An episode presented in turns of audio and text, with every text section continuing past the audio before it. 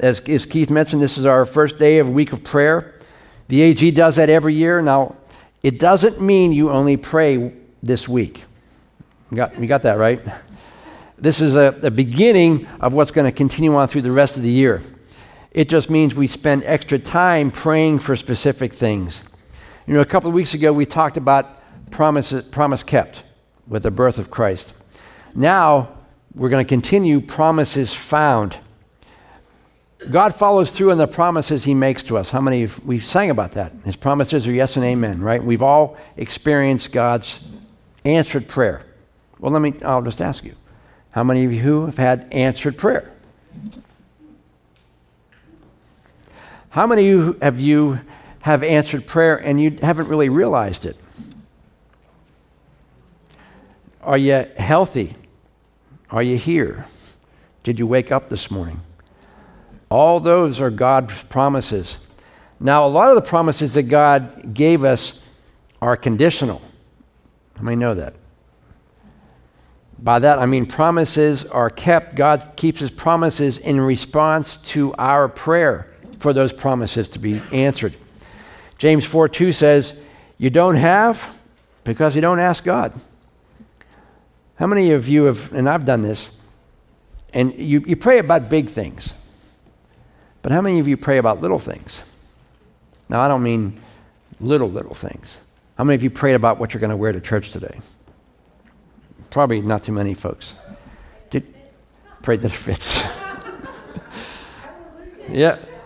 Did you pray about what you're going to have for lunch today? Did you pray about, you know, what TV show you're going to watch tonight? But I think there's a lot of things that we do pray about that we need God to intervene on, and specific daily things.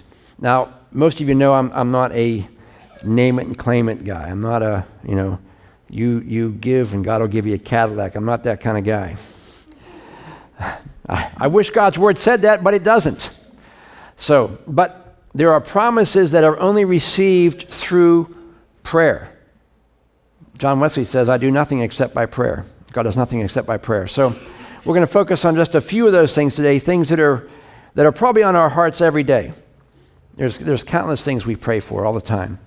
But these three we're going to look at today are the ones that probably come up most often. And they are praying for souls, what we talked about, 10 most wanted, praying for, for provision, and praying for healing. How many have prayed for any and all of those? Right? The 10 most wanted cards are just that the top 10 people you're praying for. And you carry these names year to year because it's important that you don't ever give up on them. You keep praying for them. How many have heard the acronym PUSH? Pray until something happens. So you keep praying. E.M. Bounds wrote several volumes on prayer, and one of, the, one of his quotes is this Talking to men for God is a great thing, but talking to God for men is greater still. There's another quote, it's similar to this one. It says, Before you talk to your neighbor about God, talk to God about your neighbor, so that their hearts and their minds are open to what you want to say to them. And you know, as you pray for them, what it does is it softens them up. The Holy Spirit gets in, begins to work in their life. And so when you actually have a chance to minister to them, they're more open to it. The Spirit has prepared them for that. Or in some cases, when you pray for someone, you pray that someone else goes to witness to them. Either they don't live here, or they're in your family. And what's the Bible say? A prophet's without honor in his own home. Your family's sometimes the hardest folks to reach with Christ for Christ. So you pray that God sends somebody else to them, some that they will listen to. So you prepare them for that. In Acts chapter 2, Peter spent, had just spent time in the upper room praying, praying he would be baptized in the Holy Spirit. Acts 2:14 says, Then Peter stepped forward with the 11 other apostles and shouted to the crowd, Listen carefully, all of you fellow Jews and residents of Jerusalem. Now, he had been praying for God to give him power. What's the Bible say in Acts 1 8? When the Holy Spirit comes upon you, you'll receive power and will tell people about me everywhere in Jerusalem, Judea, Samaria, to the ends of the earth. So he had been praying for this power, wasn't sure what it was, but he prayed for the power and he got it. When you pray for someone, you also, and I, I do this, you pray for not only the divine appointment that God sets it up for you, And that God gives you the boldness because how many find it hard to kind of talk to Christ sometimes about things or people about Christ? That God gives you the boldness, God gives you the power, and God gives you the words so that you are ready if the opportunity comes up to talk to someone about Christ. You're already prayed up. The wrong time to pray up is when the conversation starts and you're not prayed up. Then you're kind of floundering. You know, I'm telling you, when, when I pray for Sunday morning, I can tell when I don't pray enough because the power isn't there. When you pray, God gives you the power, God gives you the ability and the encouragement. The power or the gift of the Holy Spirit gives us the ability to share with other people. Now, the Assemblies of God has put together a, a several videos. The first one you saw, um, these are all talking about prayer. And so I'm going to play another one here. Um, as you watch it, I want you to look about what God can do when you pray for souls. Go ahead, Brad. Uh, so I did have a patient when I um, started working where I am now, and she had many medical issues, many illnesses um, that I was trying to work through, that I was trying to help her with. Where I am, you know, there are several places where you know you feel safe. So in a clinic setting when it's just you and the physician um, that should be a safe space for most people. That door opening up to me um, i just asked her if she wanted to pray about it right then and there. And she said she would love to that she really just you know, wanted to to pray with me, and so therefore, you know, I just let her, and we had a very beautiful moment of just being in God's presence. You know, when two or more are gathered together um, in His name, He is there. So we just prayed, and she just cried, and I cried, and I looked at her, and I said, "Things are going to be okay. I'm going to help you through this." And since then, you know, every time she comes in, she always has this bright smile on her face. That depression that I saw, that turmoil that I saw in her life that day, I really haven't seen since. And I think it has, you know, to do with just God using me in that time where, you know, I just had to be to get, come out of my comfort zone a little bit and say, "Would you like to pray?" Um, prayer, as we all know, is is the foundation of our Christian lives. And so every day it's important and every night it's important for me and my family especially to to come together and to pray. Same thing in my work every morning. I, I pray, you know, while I'm getting ready, while I'm, you know, focusing on the next few hours in my day, that God would really just use me in, in not just, you know, my mind and what I know, but also you know, in my spiritual life too, that that patients would see, you know, where where I, I'm coming from, and that this isn't just me trying to treat them, but you know, it is a calling on my life that God has given me. So here, as we think about prayer and think about how it affects our lives, um, we meet people all through our day, through our work, through school. Um, but if we have a, a good prayer life and a, if we are open to the Lord to use us in whatever capacity He wants us to, um, those people that we see that we may just interact a couple seconds with, the Lord may tell us to go ahead and pray for them. You know, maybe when we get back home, just thinking about that, you know, grocery store attendant that just seemed a little bit off. There may have been something going on in her life. Um, but also potentially God may lead us to actually pray with that person. Just a little prayer for a person can make the biggest difference to that person that you won't even, can't even imagine, um, because that's the Lord telling you to do it. God never, ever goes back on his promises. You know, I mentioned earlier about praying for God to send somebody else to maybe a family or friend, but you also may be someone else's response to your, their prayer for them, for God to send somebody else to them. In other words, you could be sent to someone another person is praying for. Lord, send somebody else to them. And we could be that person that God's directing to go there.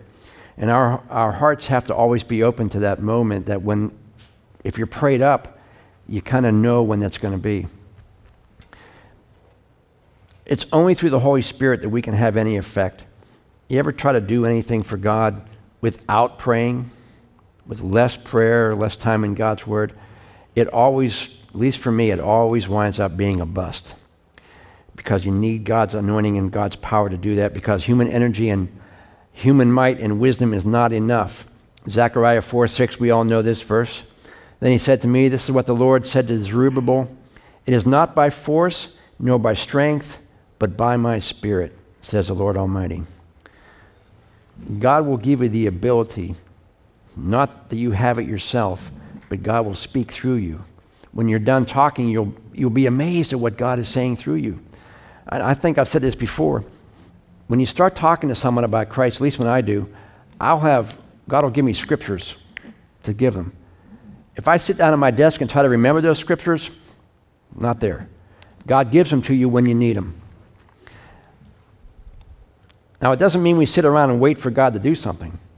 It means we keep praying, we keep witnessing. We are always open to God using us. I said it before, you know, God can steer something that's moving easier than he can steer something that's sitting still. My daughter's car died last week or so. And so we, we towed it back from Lancaster and we got it off the, off the dolly and we had to push it into a, uh, into a spot. And I could barely, all my might, I could barely turn that steering wheel because it was, it was off. As it started moving, it was easier to steer, even though it's difficult. That's the way it is with God. Is if we're working and we're moving and we're doing something for God, God's it's easier for God to direct us where we need to go. We just can't sit there and wait for God to say, okay, go here. We always got to be active to do that. And we have to understand that God is the one who does the saving, right? Our job is to give them the information, be a witness to them, to love them. What's the Bible say? One plants, one waters. God's the one who gives the increase. So if someone, you lead someone to Christ, you're just a vessel that God's using to do that. God's already done the work. You just happen to be the person that's there to, to harvest that person. At the end of his sermon, Peter says this in verse 36. He says, So let it be clearly known by everyone in Israel that God has made this Jesus, whom you crucified, to be both Lord and Messiah. Peter's words convicted them deeply, and they said to him and to the other apostles, Brothers, what shall we do? And Peter replied, Each of you must turn from your sin and turn to God and be baptized in the name of Jesus Christ for the forgiveness of your sins. Then skip to verse 41. It says, Those who believed what Peter said were baptized and added to the church, about 3,000 in all. They joined with the other believers and devoted themselves to the apostles' teaching and fellowship, sharing in the Lord's supper and in prayer. When we pray with those who we pray about people getting saved, and leading them to Christ, you are calling down the power of heaven to touch them. You're calling down the power of God to touch their life because in ourselves, we can't do it. Our strength, our knowledge, our ability, in and of itself, does not work. When you pray for someone, you are calling down the power of heaven, the Spirit of God, to get into that person's life. And only they, only the Holy Spirit can really get their attention and save them. It's not by our wisdom, our knowledge, our eloquence, or our ability to answer any and all questions they have. Now, the Bible says we should be ready to do that. But just the fact that we can answer them does not save them. The Bible says the Spirit of God draws them, and we're just a facilitator in that. But prayer is what facilitates you to be able to do it. And this is one of those prayers you don't have to know if it's God's will. How many of you ever bought a car or bought a house and you pray about, you know, which car, which house should I buy? And God, what's your will? And may God may direct you here, may direct you there, may say no. This is one of these things that you don't have to ask if it's God's will. How many know that? God wants everyone to be saved. 2 Peter 3 9 says, The Lord is not slow in keeping his promise, as some understand slowness. He is patient with you, not wanting anyone to perish, but everyone to come to repentance. So you know when you are praying, you are already praying the will of God. There's no question, you are praying that God's will be done in that person's life. Uh, Andrew Murray, another prayer writer, says this Each time before you intercede, be quiet, be quiet first, be quiet first, and worship God in His glory. Think of what He can do and how He delights to hear the prayers of His redeemed people. Think of your place and privilege in Christ and expect great things. But beware in your prayers above everything else of limiting God, not only by unbelief, but by fancying that you know what He can do. Expect unexpected things above all that we can ask or think. How many of, I've said this before, you try to figure out God. You try to figure out how God's going to do it. And more often than not, the way God does it is not anything the way you thought God was going to do it. And so the quote basically says expect unexpected things. Expect something that you never thought could happen. God can do it. And no one is above God intervening in their life. Now, I came across this article in Christianity.com. It's based on something that happened 200 years ago. But how many know that God doesn't change? The thing that God did 200 years ago, He did 2,000 years ago, and He can do today. So even though this was a couple hundred years ago, God still works the same way. So I'm going to read this real quick, this clip for you. Says George Mueller was not always a person of such great faith and good character. As a young boy growing up in Germany in the early 1800s, he often stole money from his dad. As a teenager, he sneaked out of a hotel twice without paying for the room. One time he was caught by police and put in jail. As a Bible college student, now, the dude's in Bible college. He's not a Christian, he's in Bible college. George loved playing or loved going to bars, drinking, gambling, and being the life of the party. A Bible college student. Things haven't changed, trust me. He also loved making fun of people, especially Christians. Bible college student. One day, a friend invited George to go to an off campus Bible study. He went only because he wanted to make fun of the Christians later. So it doesn't matter how they get there. If you bring them to church, maybe they want to come to make fun of us. That's okay. God can still get a hold of them. But to his surprise, he liked the Bible study. For the first time, he saw people who really knew and loved God. He attended each evening. Before the end of the week, he knelt at his bed and asked God to forgive his sins. God can save anyone. George's friend saw a change in him immediately. He no longer went to bars or made fun of people. He spent more time reading his Bible, talking about God, and going to church. Soon he found that his friends did not want to be around him anymore. And I think I've mentioned this before. When you become a Christian, there should be a noticeable change in your life. People should notice a difference. You're not perfect, you're never going to be perfect, but people should see something that's different. And probably the people you used to hang around with aren't going to hang around with you anymore if you stick to what you know. James 5:16 says the prayer of a righteous man is powerful and effective. We all know the story of Nicky Cruz crossing a switchblade. People who you never thought would get saved, God's power can come upon them and get saved. So whoever you're believing for, spouse, kids, parents, friends, and you think that there's no way they're going to get saved, God can do it. Everyone here is a testimony that God saved you. God can save them. The next one is praying for provision. Philippians 4 6 says, Don't worry about anything, instead, pray about everything. Tell God what you need and thank Him for all He has done. If you do this, you will experience God's peace, which is far more wonderful than the human mind can understand. His peace will guard your hearts and minds as you live in Christ Jesus. Does God supply your needs? Not your wants, your needs. What do you need in your life? What, what thing in your life do you need because you have to have it to survive?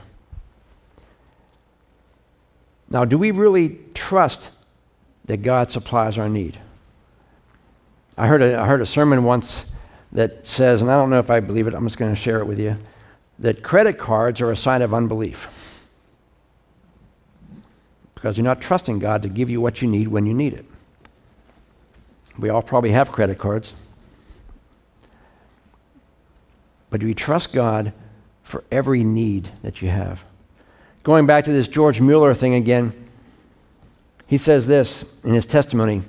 He ran an orphanage, he started orphanages. He says the children are dressed and ready for school, but there's no food for them to eat, the house mother of the orphanage informed George Mueller. George asked her to take the 300 children into the dining room and have them sit at the tables. He thanked God for the food and waited. George knew God would provide food for the children as he always did. Within minutes, a baker knocked on the door. Mr. Mueller, he said, last night I could not sleep. Somehow I knew that you would need bread this morning. I got up and baked three batches for you. I will bring it in. Soon there was another knock on the door. It was the milkman. His cart had broken down in front of the orphanage. The milk would spoil by the time the wheel was fixed. He asked George if he could use some free milk. George smiled as the milkman brought in 10 large cans of milk. It was just enough for 300 thirsty children. How many of us live like that day to day? I mean, we, in this country, we're blessed and we don't, you know, have a lot of that. Other countries where they live like this today, they have to trust God, and God meets their need. God always meets the need. How often do we take things for granted because we've always had them? We thank God for them, or do we just go to the store and buy them? If we're going to get snow, what do we do? We pray for summer, but we go to the store and we buy milk, bread, toilet paper because we're never going to get out of the house for three weeks after it snows. We don't, and when you go to the store and the shelves are empty, do you become fearful? Or do you trust God that He's going to make whatever you have at home last? I have another video about provision as well. Go ahead for that, if you would, Brad. We had a mother and four kids come to the farm one day, and they were spending um, SNAP vouchers, food stamp vouchers that were for fresh produce exclusively. And uh, the mother was very frugal with what she was purchasing. She was trying to get the most for her money. And the kids were pestering her, wanting peaches, and I think I had some pears that day and watermelon. And she knew that those weren't the best value, and so she passed on those. And as they were getting ready to go, uh, I had a big sack of ripe peaches that were dead ripe, and I just gave it to them. They rode the bus and went back to the bus stop, and you know, it just made me smile that day. And about six, seven years later, a well dressed young lady stopped in the farm. She had a toddler, and she said, You probably don't remember me. And I said, Well, I'm sorry, I do not. And she said, Well, we came to the farm one day and you gave us a big sack of peaches. And she said, We were so hungry that we ate every one of those peaches on the way home. And I just think that we need to pray that God will provide for us so that we can provide for others. You know, a lot of times I'm praying for certain weather conditions, uh, certain harvests to be the way they need to be, um, for the workers to come help me. But mostly anymore, I know that God's providing for me. And uh, over the years, um, I've realized that I'm not going to be a millionaire. And I think that it's much more important to learn to be content with your situation, no matter where you are. Don't be anxious.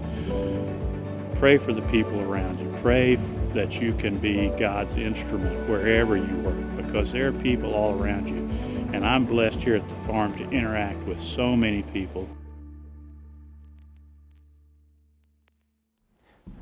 You notice in both of these instances, God did not beam stuff down from nowhere.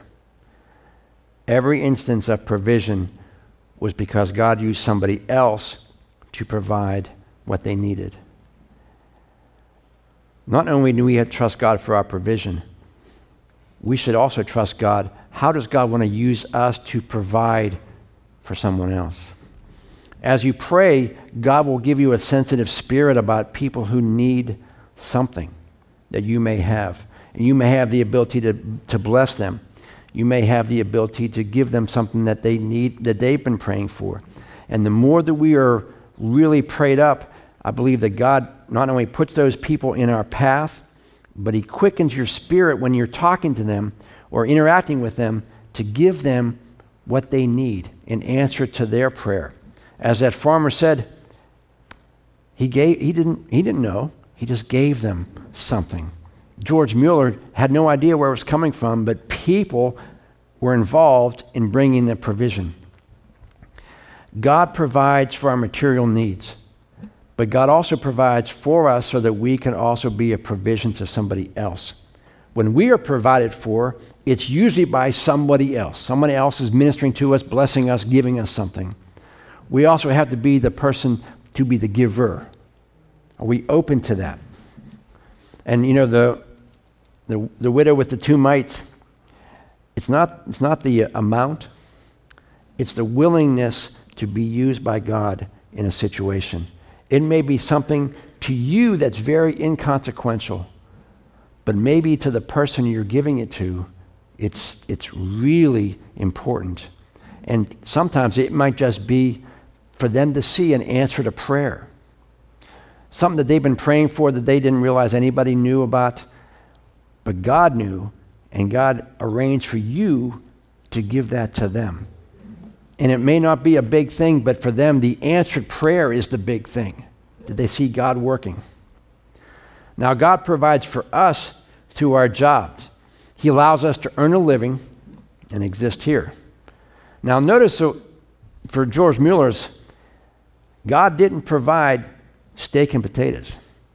He didn't give them a gift certificate to Bob Evans' big breakfast. He gave them what they needed. And a lot of times we confuse our needs and our wants.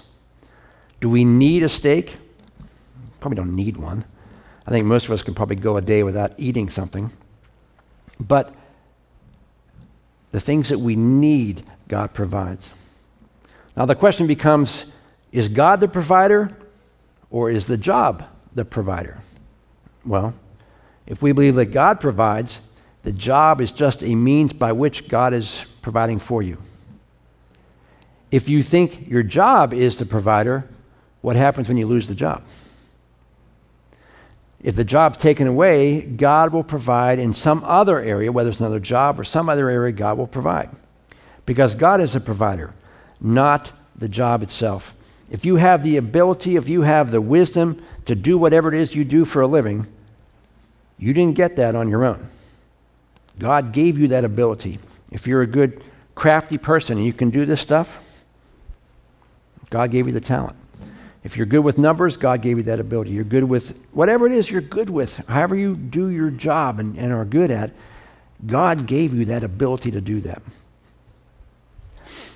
1 Kings 17 says this Then the word of the Lord came to Elijah Leave here, turn eastward, and hide in the uh, Kerith ravine, east of the Jordan. You will drink from the brook, and I have ordered the ravens to feed you there. So God's providing for Elijah. He's sending him to a place where there's water. The birds are going to bring him food. Now, I don't know about you, but I've never had birds bring me food. Anybody? Usually birds are the food, right? 1 Kings 17 goes on and says, The ravens brought him bread and meat in the morning, bread and meat in the evening, and he drank from the brook. Cool, God's providing. A couple of verses later, sometime later, the brook dried up because there was no rain in the land. The brook wasn't the provider. God was the provider he used the brook for. Then the word of the Lord came to him Go at once to Zarephath of Sidon and stay there. I've commanded a widow in the place to supply you with food. So it wasn't the brook that was giving him the water, it was God sending him to the place where there was water. God was the provider. And so the rest of the story, you know, the widow had no food. In 1 Kings 17 12, she says this when he gets there. But she said, I swear by the Lord your God, I don't have a single piece of bread in the house, and I have only a handful of flour left in the jar and a little cooking oil in the bottom of the jug. I was just gathering a few sticks to cook this last meal and then my son and I will die. So she doesn't have anything. And the prophet comes in and says, Make me something to eat. Now, I'm not sure how I would respond to that. But Elijah puts her to the test. In verse, in verse 15, he said, in verse 13, Elijah said to her, Don't be afraid. Go ahead and cook that, quote, last meal but bake me a little loaf of bread first, After there, afterward, there will be enough for you and your son. For this is what the Lord, the God of Israel, says There will always be plenty of flour and oil left in your containers until the time when the Lord sends rain and the crops grow again. So not only is God challenging the girl, the widow, he's providing for both of them. God's a provider. It wasn't the rain, it wasn't the brook, it wasn't the raven. God was using instruments to provide. And so what happens in verse 15, she did as Elijah said, and she and Elijah and her son continued to eat from her supply of flour and oil for many days. For no matter how much they used, there was always enough left in the containers, just as the Lord had promised to Elijah. I mentioned before that God uses people and God uses us to do blessings. There will be times where God does miracles to provide for you. God will do something that is unexpected, a miraculous thing, just as this was. And the minute you try to figure out how God's going to do it, is the minute you're not going to know what God's going to do. Unless we think that was only for the Old Testament, Matthew 6:31 says, "So don't worry about having enough food, drink, or clothing. Why be like the pagans who are so deeply concerned about these things? Your heavenly Father already knows all your needs, and he will give you all you need from day to day if you live for him and make the kingdom of God your primary concern." Back at our old church when we were there, our older two girls were learning to drive, and we only had the one car at the time. And so we couldn't afford a second car, so we, we prayed about this. And there was a, a girl at the, that worked with my wife at the school, and she says, Look, I have a, an old uh, Geo Metro, if you know what that is. And I'm, I'm just going to trade it, but I'll, I'll give it to you. It's not, you know, not a great car, but you can use it. Take it. So we took it, and it worked great for a while until they wrecked it. and then we needed another car. And so, this is, I laugh at it. My kids hate it. But there was a guy in our church that he had a neighbor. His neighbor was painting his house. And he looked down and saw his car there. And so he painted his car with the same brush he used to paint the house. And he painted the tires, the hubcaps, the bumpers, the vinyl roof, everything was painted and it was like this off gray color.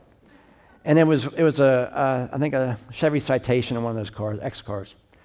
And it had the rich red velour interior, interior remember that? And uh, so he says, You can have that car. I said, We'll take it.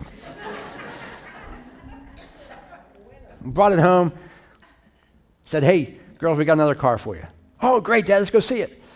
I took them outside to see it, and they about died. I'm not driving that. God gave you what you needed. You needed a car to get from point A to point B.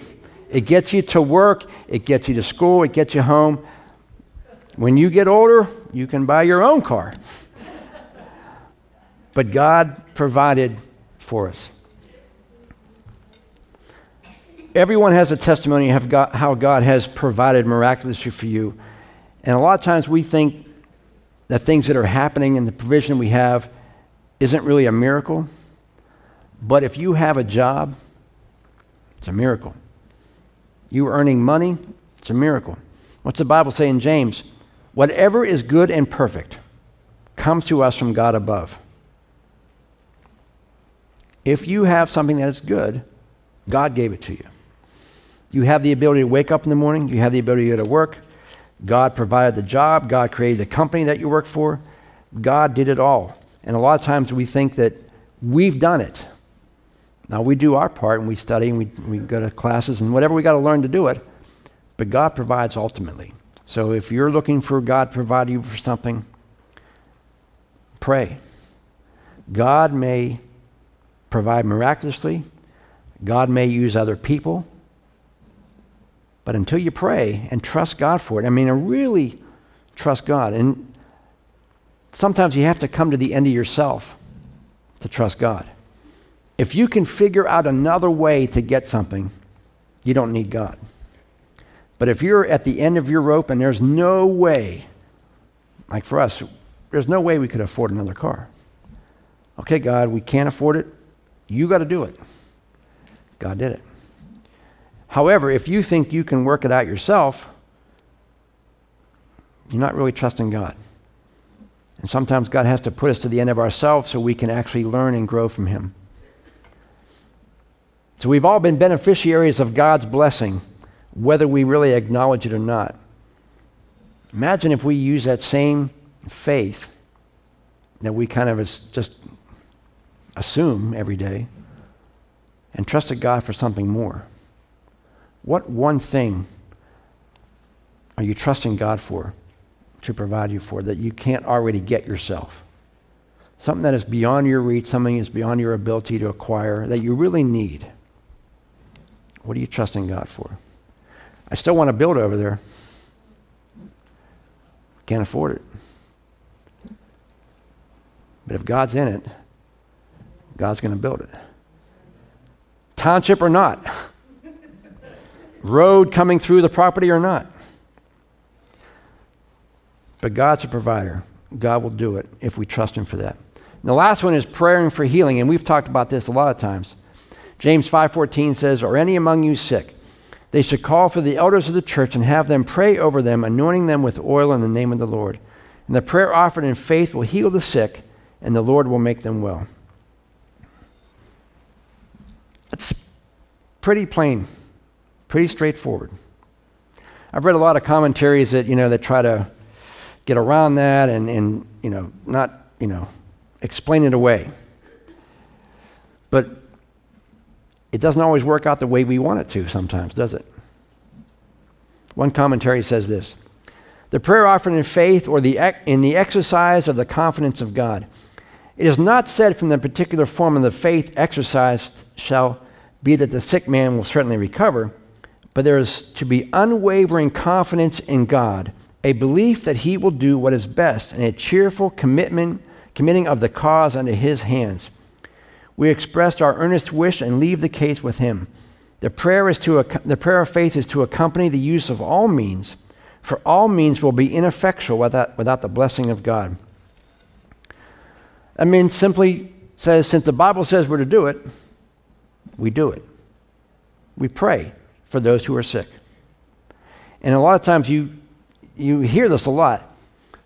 The, the person who is in need of healing, that it's their faith. But what does that verse say? The elders of the church are doing the praying. And it says, and their prayer offered in faith. What if the person is comatose? What if the person can't understand what's going on? They don't have the ability to have faith. But they're saying that the leaders of the church are the ones that have to have the faith to do that. So the Bible says we do it, and we keep doing it, and we keep doing it until God does it. And it, the commentary says the use of all means for all means would be ineffectual without the blessing of God. How many of you pray before surgery? Pray before going to the doctor? Pray before they assign you medicine? It basically says all these things God has provided for you, but you need God's blessing and wisdom upon them. I always pray for someone going to the doctor, Lord, give the doctor wisdom. give him wisdom. Direct his hands, direct his mind, so that everything he sees is directed by you. Because doctors are just people, you know, make mistakes. We want God's intervention in them. So when we pray for healing, we also pray for the doctors to do what they need to do to bring that healing.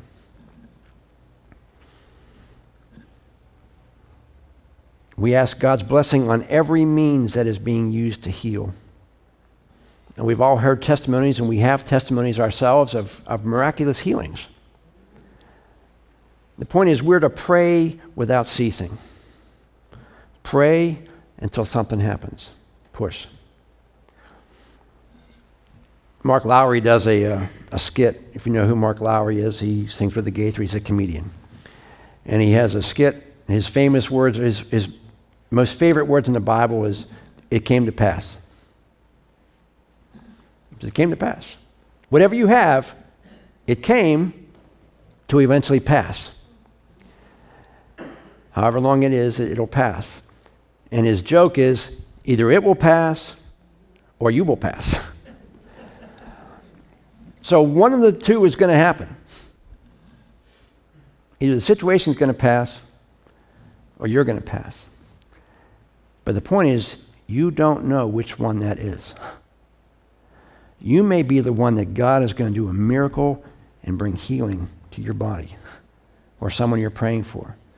And just like in Daniel, when, the, when Daniel prayed for three weeks, and it took the angel three weeks to get to him, the whole three weeks, the angel was doing spiritual warfare in order to answer the prayer. Had Daniel quit at two weeks, we assume from the context that the angel doesn't make it down and doesn't come in response to prayer. But because Daniel persisted, the angel came through and took three weeks. Now, we've been talking about praying for someone to be saved. It's been taking years sometimes for them to get saved. For healings, it may take instant, it may be long. But it means you don't stop praying because it may be one day before God is going to intervene. I believe a lot of the times when God is using us to pray in that manner, He is not only using us to bring healing or provision, but He's using it to grow our faith. How often, when you see God answering a prayer of yours in somebody else's life, do you get encouraged? Like, man, it worked. I'm going to do that again. We do know that God does respond to prayer. As the title says, promise is found through prayer. If we don't pray for healing, God may not intervene. But we knew, though, that God responds to prayer. The quote I gave at the beginning, John Wesley says, God does nothing except in response to prayer. So it's no different with healing, and it's no different for provision for someone coming to know the Lord. It just takes perseverance and unity. How many know there's power in unity? When you have a multitude of people praying. You know, unfortunately, it seems to be negative situations that cause churches to come together. When there's a, when there's a bad a sickness or something that's going on, the church rallies around that.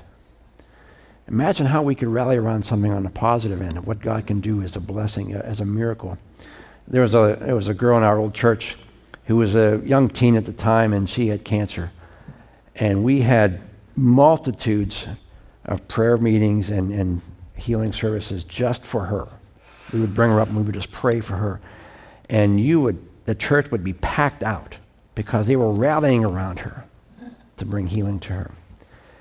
We had regular prayer meetings where there's no specific thing, and the attendance was anemic. Why? Because they were rallying around something. And I think one of the things that causes God to work is unity in power, in numbers. When we pray for God to do something, we should rally around that just as if God was going to do a miracle for one person at that moment. Week of prayer starts this week, tonight. We're going we're to pray for God to really, I don't know if jumpstart's the right word, but really energize us and give us a passion to reach this community. How many people are uh, within a stone's throw of this church who don't go anywhere, who don't know Christ? Maybe a stone's throw from where you all live. I want to be reignited with the excitement that God gave us. What's the, what's the verse? Restore unto me the joy of my salvation. Right? That when you first got saved, man, you just couldn't shut up about Jesus. Everyone you talk to, just get him away from me. All he does is talk about Jesus. As the years go on, that excitement kind of wanes. We want God to restore in each one of us man, the joy that we just can't shut up when we leave this place. That God is just doing such a great work here that we just can't but not tell people about it. Paul says, Woe to me if I don't preach the gospel.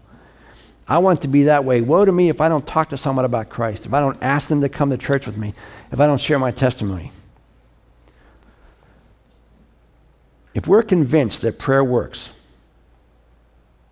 are we convinced? Do we really believe that prayer works?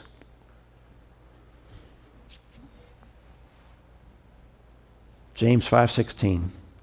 I'm going to close with this and I'm going to ask the worship team to come back up because we're going to spend our time praying. James 5:16, the earnest prayer of a righteous person has great powerful great power and wonderful results. The NIV says it's powerful and effective. Effective means it works. If something's effective, it works.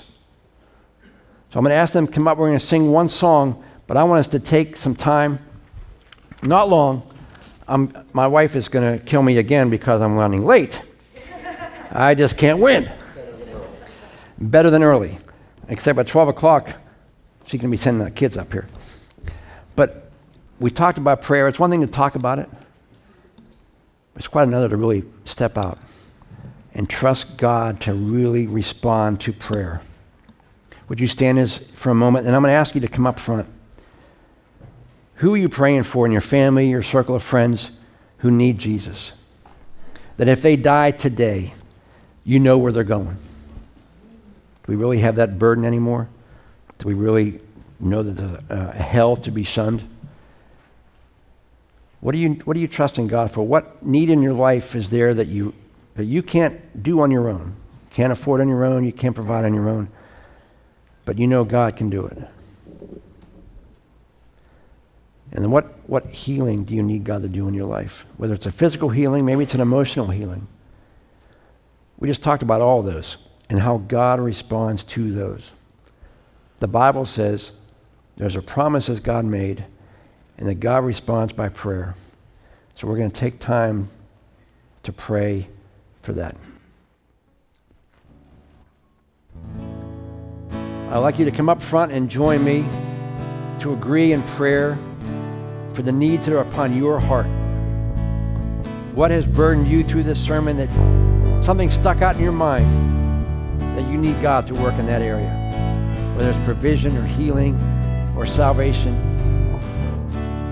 Who do you know needs God to intervene? And are you willing to take time to pray for it? Join us up front if you would to pray.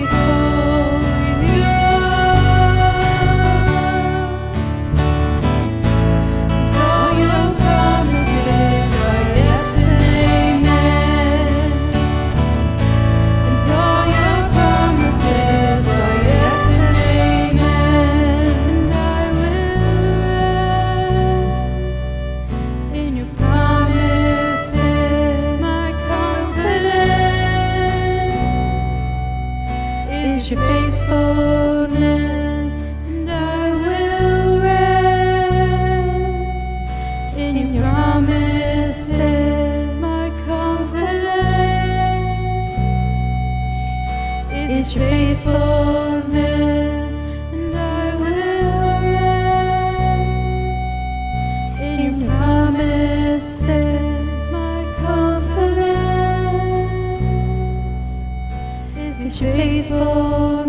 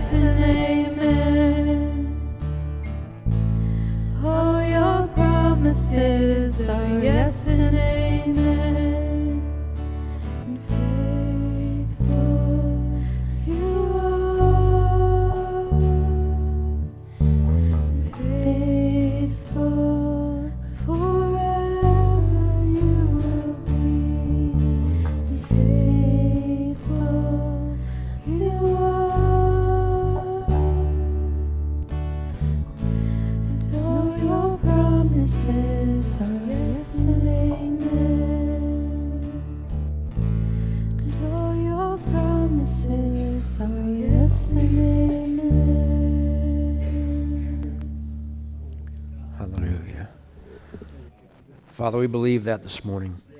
Your promises are yes and amen. They will be done. Lord, I thank you. Thank you, Lord, that we have the ability, the privilege of coming to you in prayer and laying all of our needs and burdens before you, knowing that you carry them, knowing that you hear, and knowing that you respond. Lord, our faith isn't just in the prayer itself, our faith is in to whom we pray. You are faithful. You are faithful.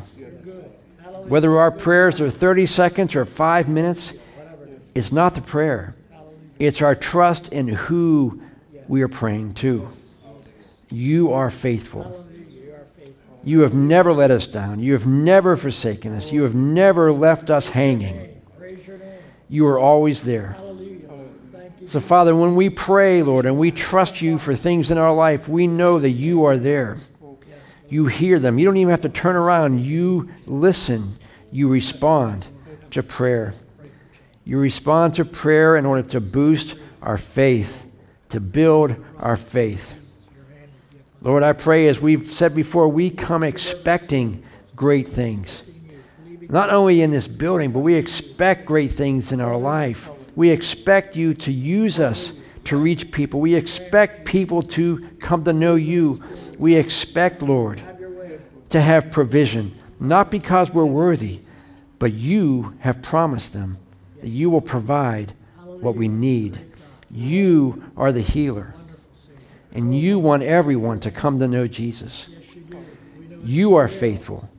So, Lord, we pray, and our faith is in you. You will do it.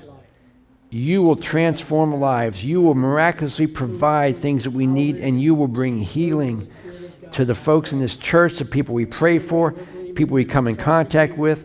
I pray that the power of God fills this place. Let us call down the power of heaven upon people's lives so that God, miracles can be done, salvation can happen, healings can happen. Lord, that we will know that your provision, everything we have, Lord, we know is given to us by you in response to our trust as we ask you for those things. Father, thank you. Even when we are faithless, Lord, you are faithful. So, Lord, I pray that you would continue to build our faith, continue to build our trust, and allow our prayer life to enhance and draw closer to you, Lord, so that we might be used in a mighty way to bring about the glory of God in any given situation. we know that all of these things, when they happen, Lord, they point to Jesus. They point to the power of God. And we want people to see you. So, Lord, I pray that you would do miracles, Lord. You would transform lives. You would do provision. You would do healings, all these things, Lord, in order to show people that Christ is real. The Word of God is real and active. Father, thank you for all the things we've experienced in response to prayer in the past. That builds our faith to continue to trust you for more. So, Lord, let us not be complacent where we are, not satisfied where we are. But, God, continue to trust you for the next great thing you want to accomplish through us, or maybe even in us. Father, we're your children. We are continuing to learn about you. We're continuing to grow in our faith and our trust and our knowledge. Help us to continue to feed that faith, feed that, that growth, feed that understanding, and allow us to build our faith to the point where it is the first thing we come to, Lord, trusting you. Trusting you, not ourselves, not our provision, not what we can do in ourselves, but we are trusting you to do something that's impossible. Father, I thank you. I thank you for this church who is encouraging. I thank you for the faith that's exhibited. I thank you for their faithfulness. And I pray, God, your continued blessing upon each person. Allow us to experience not things here, but Lord, every day. Let us experience the blessing, the presence of God. Let us sense your presence when we go to work, when we leave the house. Let us realize that you're still with us. And we trust you for every single thing we come in contact with. Help us to be used by you, sensitive to what you want to do. Now, Lord, as we leave this morning, I pray your blessings upon us. Let people see Jesus in all that we do. Let us bring glory to the name of Christ. And Father, we ask all these things, all these things for the sake, honor, and glory of Jesus only. And it's in his name we pray. And everyone shouted in victory. Amen. Amen. Amen. Praise the Lord. Praise the Lord. Happy New Year. Trusting God for great things this year. Amen. I'm excited. I'm excited.